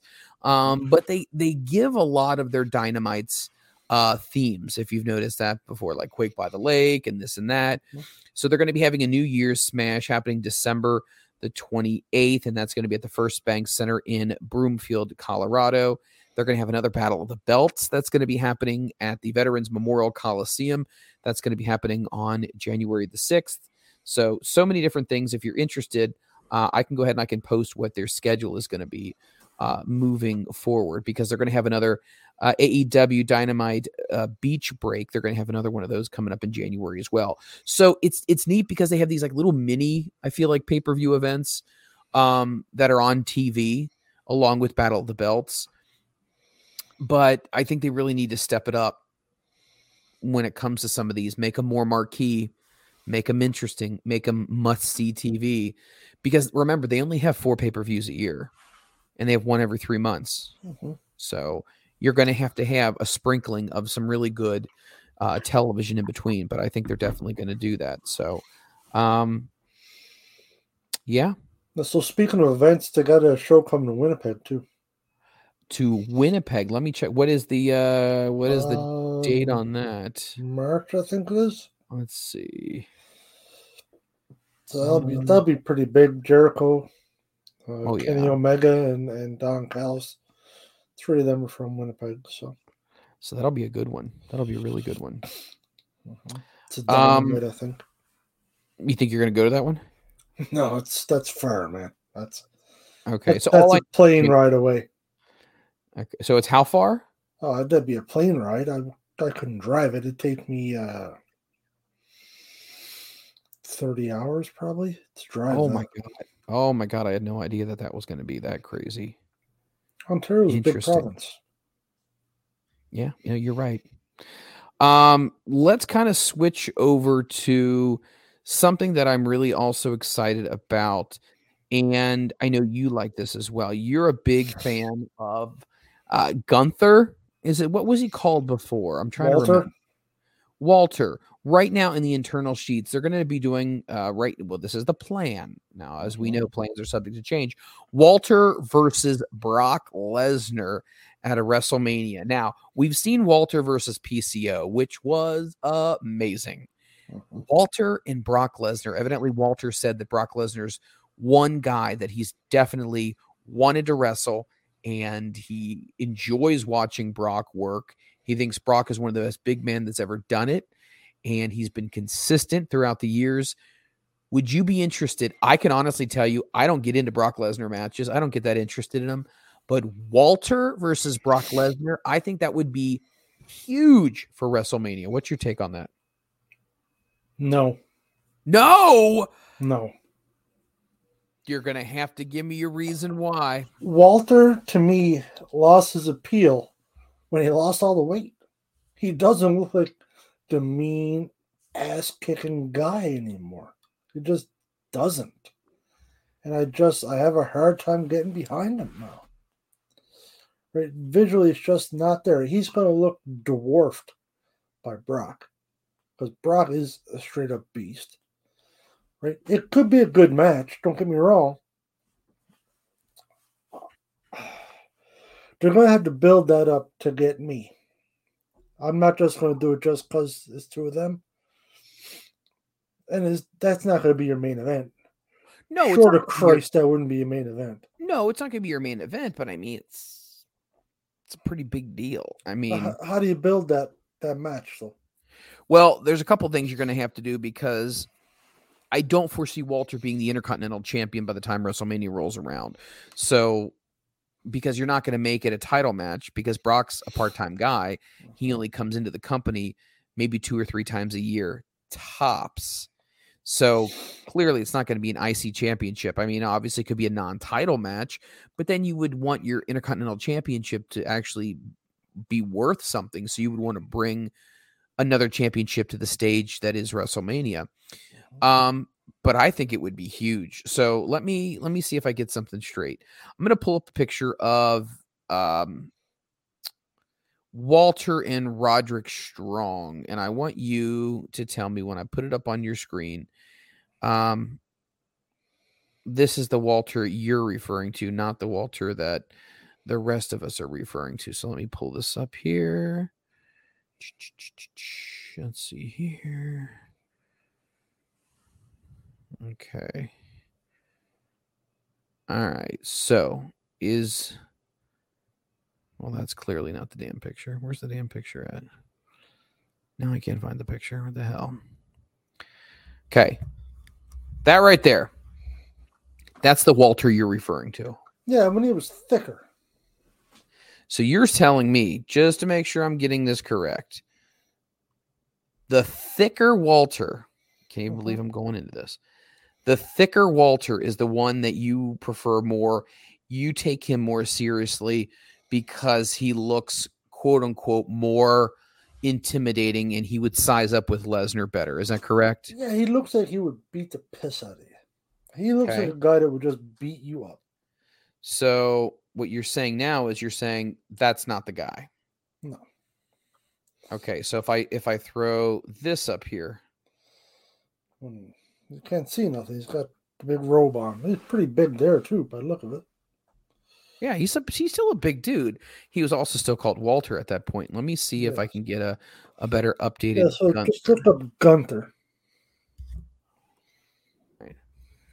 oh, that didn't work out. well. Oh yeah. That didn't work out, folks. We're not going to talk about that. Um. All right, let's see. Let's see. Okay. All right.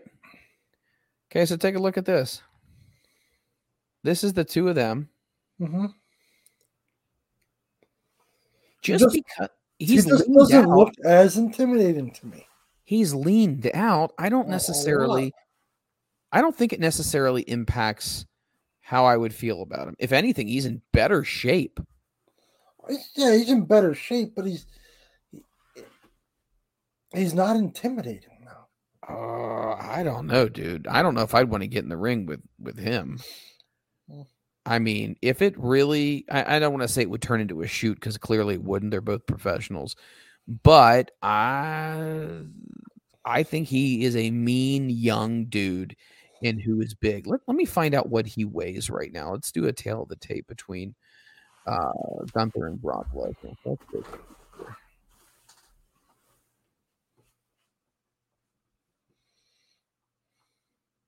All right, let's see what we got here. He's 297 right now. He's No, 6'4", he's not. 297. No. No way. He was, maybe. No way he's 297 now. Uh, 297 pounds, brother. He's 6'4". Dude is 6'4". What let's go to his page on. WWE. Yeah, I mean, that's never been a lie on that. No, I realize a lot of their stuff is bullshit. Um, I will also say whenever a, a bigger person, potentially a little heavier, loses weight, they look older too. Mhm. So that's why I'm choosing to not lose weight. I want to That's the look. reason. I want to look young. Uh, okay, so this is not really telling me a whole heck of a lot. So I mean, I can get along with um, six four or whatever the hell that said six four two ninety seven. Yeah. I can I can get on board with that. So let's see what this says. Let's see what this guy is. Brock Lesnar. They say Brock Lesnar's 286 yeah, pounds. So you're telling me Gunther's bigger than Brock? Well, I don't know what his height is. Okay, He's here it is. 6'2", Lesnar's 6'3". 6'3", 6'3", 286. Gunther is 6'4", 297. Yeah, no. So he is bigger. I think this is fairly accurate. Just saying.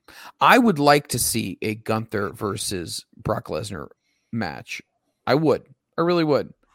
Um, outside of the weight situation, what like if you took that out of the equation, would you then want to see the match? I think it'll be a good match.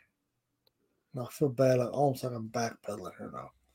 I think it'll be a good match. It just doesn't. It doesn't interest me. Okay. Me personally, I wouldn't go out of my way to tune into that match. I think it'll be good, but it just doesn't do much for me. I think they're going to beat the ever shit out of each other. Who do you think they would pick to win that?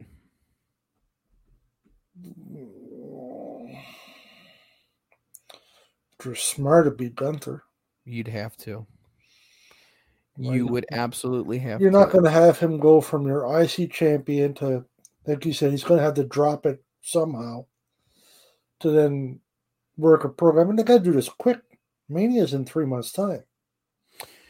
Yeah, but I mean, I think things really start to come together after the Royal Rumble.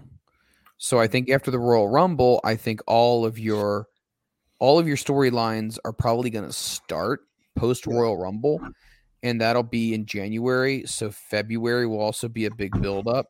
So I think all everything's going to happen out of Royal Rumble, and then obviously Royal Rumble is going to lead into WrestleMania, and then I mean, because think about it. I mean, they're going to sell out WrestleMania. I mean, it's not really an issue about it. I mean, they could have no. I think they've already sold a, a buku amount of tickets for Mania already because they already went on sale. But, um, I don't know. I feel like I feel like that would be a great match, and I feel like you'd have to put Gunther over. You would have to. Um, Brock would have to do what's best for business, and that would be to put over the next generation. My take on that. No, I agree. You'd have to make it a, like it had to be something to where Brock gets his gets his in too. But you couldn't have it where it's just Gunther Morris controls the match. 'Cause No, I agree. with that. It needs to be tit for Brock tat. is not doing this for fun, Right? and he doesn't need to be doing it for the money. No, he doesn't. Brock is set. You would assume anyhow at this point, right? I mean, he's done very well for himself. So if he's coming back, he's not going to come back to look like a bum. Right? There's no way. He, yeah, I'm sure he'd come back to do business, put somebody over, but it's not going to be a squash. He's not going to come back and be made look like Barry Horowitz. Barry Horowitz. Wow. Like talk that? about talk about pulling a name out from literally left field. Mhm. Barry Horowitz. I got to give the devil his due. That was a good one. Good. Um, let me see. What else did I want to talk about? What, what are some other things you wanted to talk? Oh, I know one thing I want to talk about. Um, I want to talk about WWE again, believe it or not. Um, but Ryan Clark from E Wrestling News wrote this in today, and I want to get your take on this as well. Earlier this morning, the Wall Street Journal dropped another bombshell report basically saying that there's new sexual assault allegations against Vince McMahon. After the report surfaced, WWE stock took a tumble 1.5% today. Now, the Wall Street Journal report notes that former WWE referee Rita Chatterton, Chatterton and former California spa employee have sent letters demanding legal damages to WWE. Now, it also states that while Vince McMahon did step down in July, he remains a majority owner of the company, and he is also potentially eyeing a comeback into WWE. So, stock is dropping. Um, that's obviously not a good thing. You obviously want your shareholders to be happy. Um, the whole news of Vince potentially coming back, I'm sure that WWE is not going to be happy about that. But what do you do if you're if you're Triple H and Stephanie? And, and once again, we're commenting on our, our big top story of the of the show is that there's rumor and speculation that Vince McMahon would be could be coming back. We don't know to what degree or what extent or what even the likelihood is. But I mean, he can basically do what he wants. I mean, if technically he's not in, he's not going to jail, he's not being prosecuted, he stepped down, but I mean, he still owns the damn company, like you said earlier. If he comes back, I mean, that's not good. Nah. It, it, ain't, Remember- it ain't happening. You remember we talked about this a while ago, how he could basically set up a shadow government behind the scenes and still run things and still keep everyone else in their place and be calling the shot. I don't know. Anything's possible.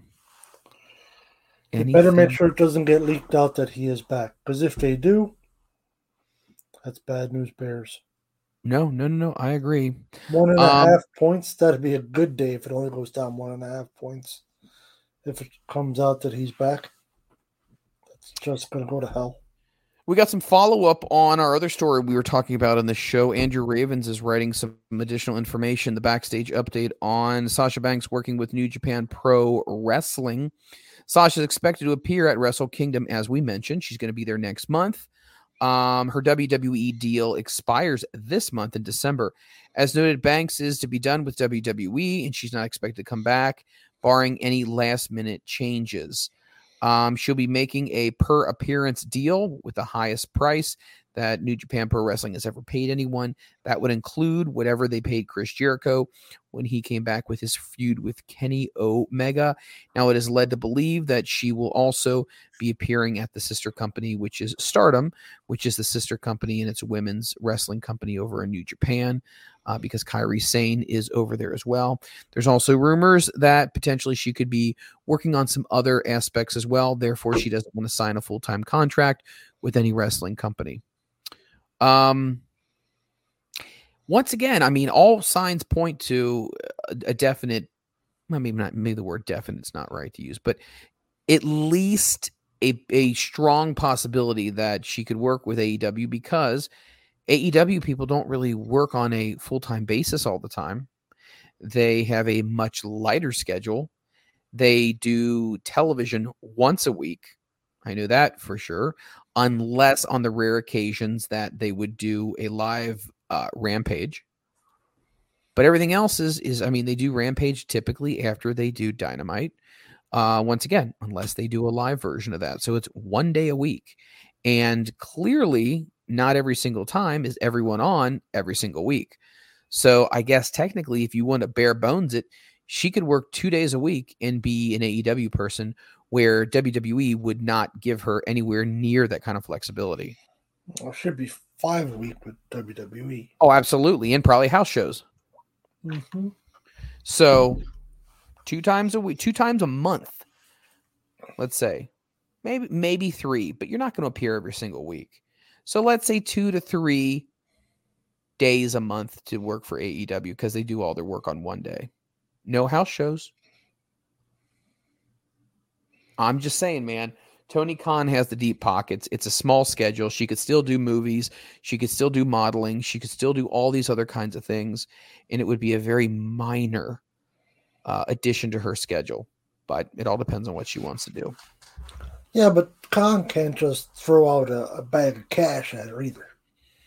Well, he can knows. he? Yes. There's a difference in can he and if he's got a brain in his head, should he? Two different things. Well, I mean, if you are Tony Khan and she uh, would accept a phone call from you, would you talk to her? Well, I'll talk. But if she thinks she's going to get uh, Chris Jericho money, nope. Good luck. That's Fair not going to happen. Fair Well, enough. she's just not going to. I don't think she'll bring you enough for for uh, that kind of money. Well, let's talk about that for a second. So when when they brought CM Punk in, right, there was this mm-hmm. big spike in ratings, but then things cooled off. Mm-hmm. And a lot of people were like, "Well, you're spending a lot of money on CM Punk," and I believe it was three million a year for like a three year deal. And people were like, "Well, the you know the bloom is off the rose when it comes to CM Punk. Looks like you know the, the whole big splash of CM Punk didn't really work." Do you think the Sasha Banks splash would be better? It should be longer. Uh, I think the the reason the Punk splash didn't last, I just think there was too much bullshit going on. I, th- I think there was, you know, there was just a lot of nonsense. Him, he was hurt He was hurt all the right, time. all the time. So that doesn't help. If he stayed healthy, uh, in a perfect world, he stayed healthy. He didn't get all the the backstage bullshit. Would have been a completely different story. Right? Because he was drawing fine, and there was a huge spike because people want him back for what seven years, eight years, whatever it Some- was something like that. Yep. quite a long time. He comes back, you know, and everything goes to hell in a handbasket. Right? Everything blows up for the good, but then all this nonsense starts, and you know, he's, you know, him and Cabana, Cabana's gone, you know, him, well, the press conference, there was rumors, there was stuff going on before that. Him and Eddie Kingston had their little tiff if it wasn't for all that stuff, you know, we'll never know. Obviously, I mean that's you know that's part of the fun of this. We'll, we'll never know, but we can always have a theory on it. I think if he could have stayed healthy, things would have stayed better longer because people would have been tuning in because people wanted to see him, and he put on some good matches too. Let's let's not forget that. Oh, I'm not he, he he was a peckerhead, but he put on some good matches. Yeah, no, I get it. I, It's I- just his his ego got a little bit too big. There was some backstage drama, and well, well, we I all guess, know how it ended. Eh, well, and here's the other thing you got to think about. So Punk had been gone for for seven, going on eight years, right? So he doesn't know who the Young Bucks are. He doesn't know who really Kenny Omega is. He doesn't know who Hangman Adam Page is. He doesn't know who a lot of the new guys are these days, right? His mind is still seven years ago. And seven years ago, maybe younger stars and companies such as WWE did ask, you know, veterans for advice. But this new generation basically didn't feel like they needed to ask Punk anything. Or when Punk said something, they were like, yeah, whatever. And I guess that really ruffled his feathers. And then when Adam Page basically went on his comments and said, you know what? I don't really ask for advice too much. I think that really hit his ego, like you said before, in a way where I think he wanted to be looked at as that leadership in the in the backstage. But I just don't think enough people really liked him and respected him enough to really want to come up to him and talk to him. So it's it's it's really awkward and weird because I feel like if he had just gone to work, just did his thing, took his stuff and left, I think things would be way way different. Mm-hmm. And there was a time when you probably could make money off of a Hangman Adam Page CM Punk thing. But the more this goes on, the more time that passes, I think that window starts to close even more. Does that make sense? 100%. So and you could have totally made money on that. Oh my god. I'm, I'm a huge Adam Page fan. You you know that for that. Yeah, so am I. Love him. And Punk is he's damn good for all his faults. He still can go in the ring. Right? Like he is lit- literally a guy that will give everything in the ring every match.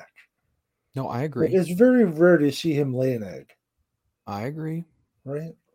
So no, two of them if they could have gotten to a program, that would have been fun.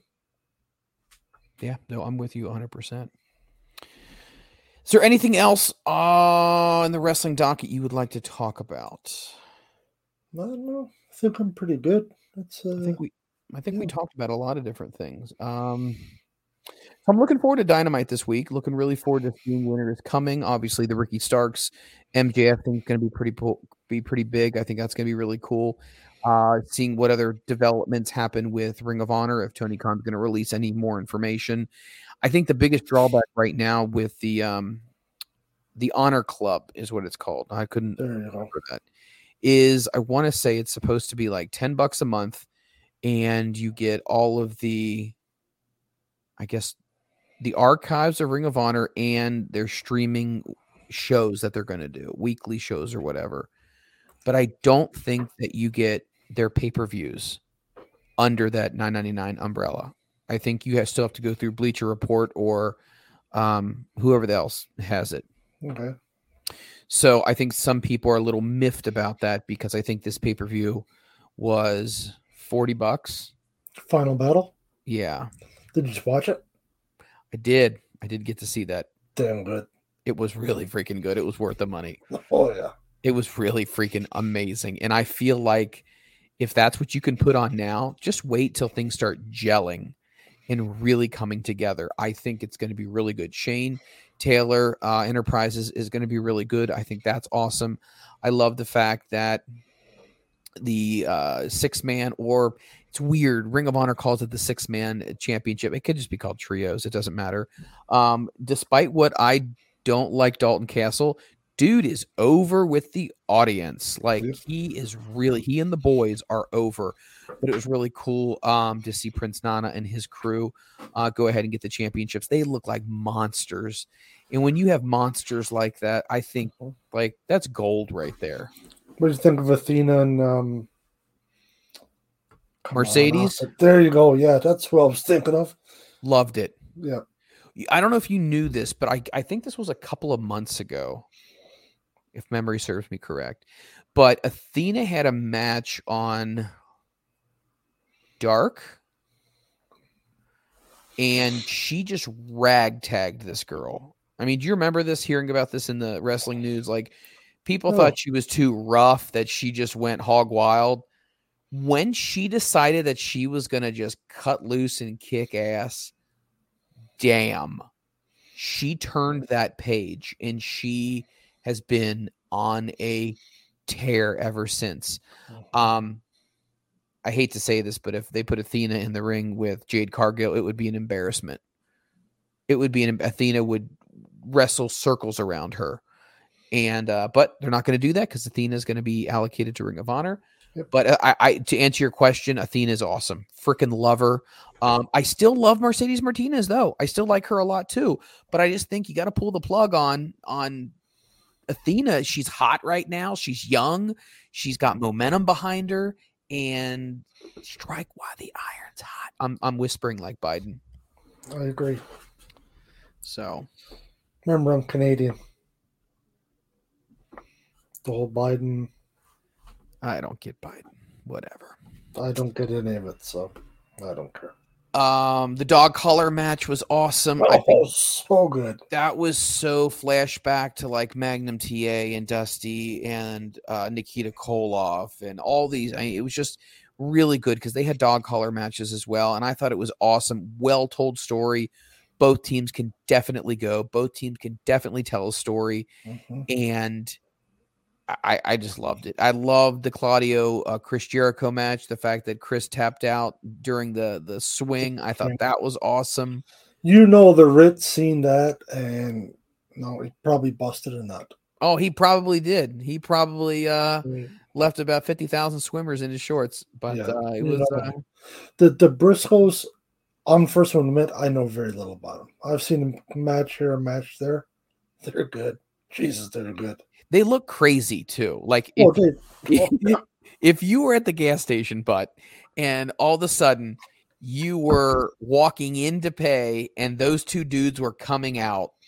Uh, that's intimidating as all get out because they are friggin' scary looking. Now, did you see they were showing in the vignettes or whatnot video of the Briscoes when they were younger? They were actually dapper looking young fellas, Clean cut guys, weren't they? right? And that's a whew, wow. And I think I think they have buku kids, like a ton of kids too. Oh, they? I don't know, but they're worth watching. they are very very good and i'm so happy to be able to see them as well um okay wouldn't this just be funny i'm going to end this with this so Oh, people people leave wwe because of vince mcmahon right screw this i'm out of here i can't stand it. They go over to aew right? All of a sudden they're like i want out of my contract i want to go back to wwe all of a sudden vince is back in charge. Wouldn't that just wouldn't that just be hilarious to like oh you really do want to get out of your contract now andrade? Okay well guess what? The old man's back. Like nobody would see that Yeah. Coming That or they go back and they want out of their contract and they go to Tony Khan.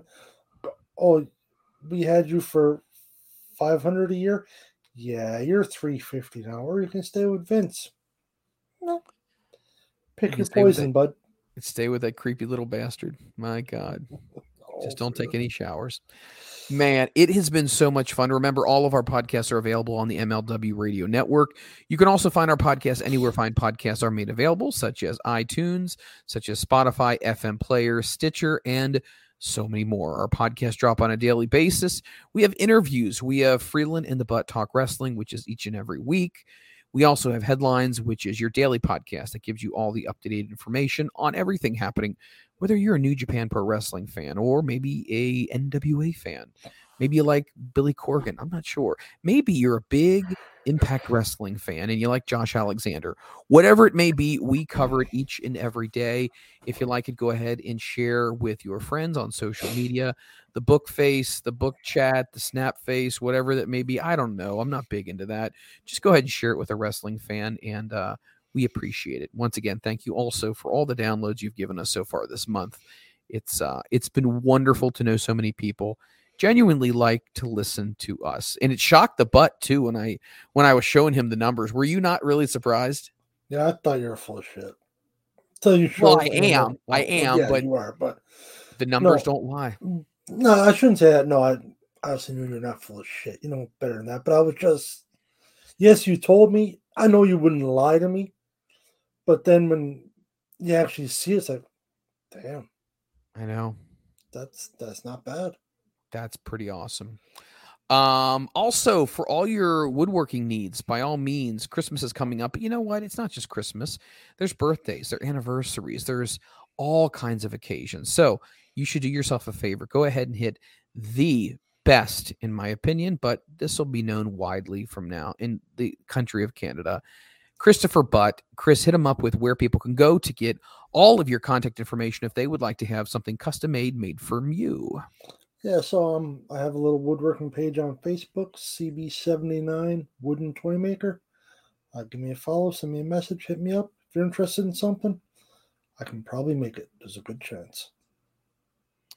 You said that's CB79 Wooden Toy Maker? Correct. CB79 Wooden Toy Maker. Man, it's got a, such a good ring to it. Once again, hit him up. You can also hit him up on Twitter. What is your Twitter handle? And are your DMs always open? DMs are always open uh, at Gotnewf2291. G O T N E W F 2291. I forgot my Twitter handle there for a minute. This man is way more talented than I am. He can do things. He look, I don't offer anything. I don't offer anything. I just flap my gums and I talk. But this guy not only is a successful man working in corporate America, but he also finds time to make some of the finest products that you can possibly find. Hit him up. Go to his Facebook page. He's got pictures in there as well. Once again, um, please, please, please, if you're looking for something, hit him up. And even if it's something that he hasn't made before, hit him up with maybe some schematics. Huh? See, I'm learning the lingo. And definitely he will be able to go ahead and get you a quote. It has been so much fun. Again, it is Freland and the butt on wrestling. And with that being said, I am going to say good night, but I hope all is well with you in the world uh, in Canada. Uh, you got any snow right now or no? We do. Yeah, we got snow a couple days ago. It was cold today. Really? Minus, minus 23 when I got in my truck. Oh my God. I don't know what that is in American, but it's just cold. Well, anytime you, you're talking about negatives, that's pretty Yeah. cold. That's pretty cold. Let's quickly figure out what that is. It was cold. I didn't I didn't like it. Negative 23 Celsius to Fahrenheit. Minus 10 Oh my God. Fahrenheit. Yeah, that's disturbing. You're right. That is Uh, disturbingly cold. And um, bundle up. Make sure you're okay. I asked the butt uh, a couple weeks ago. I said, "How much snow do you guys get a year?" And he said, "Oh, about five to seven. And I was like, "Oh, five to seven inches ain't bad." He said, "No, feet, five to seven feet. Sometimes even more than that." And I just, I was dumbfounded. I was done. And he was like, "Yeah, I mean, even if it's only a few feet, we don't cancel stuff. We just keep on going." I'm like, "Holy shit!" Like, I, I'm so mamby pamby, and we are here. Unless you live like in Buffalo, in upstate New York, in Minnesota, in Michigan, where they really have winter. Let's be really honest. What we have, Mason Dixon line in South, we're just not used to it. We get winter, but no, they truly live in the fucking Arctic Circle. No, no. It's not that bad, but yes, we get snow. All right. I promised I'd shut up. I'd let the butt enjoy the rest of his eating. For Christopher Butt, I am Mike Freland. It's been a wonderful evening. Thank you so much for joining us on the Front Row Material brand. We will catch you next time. Good night.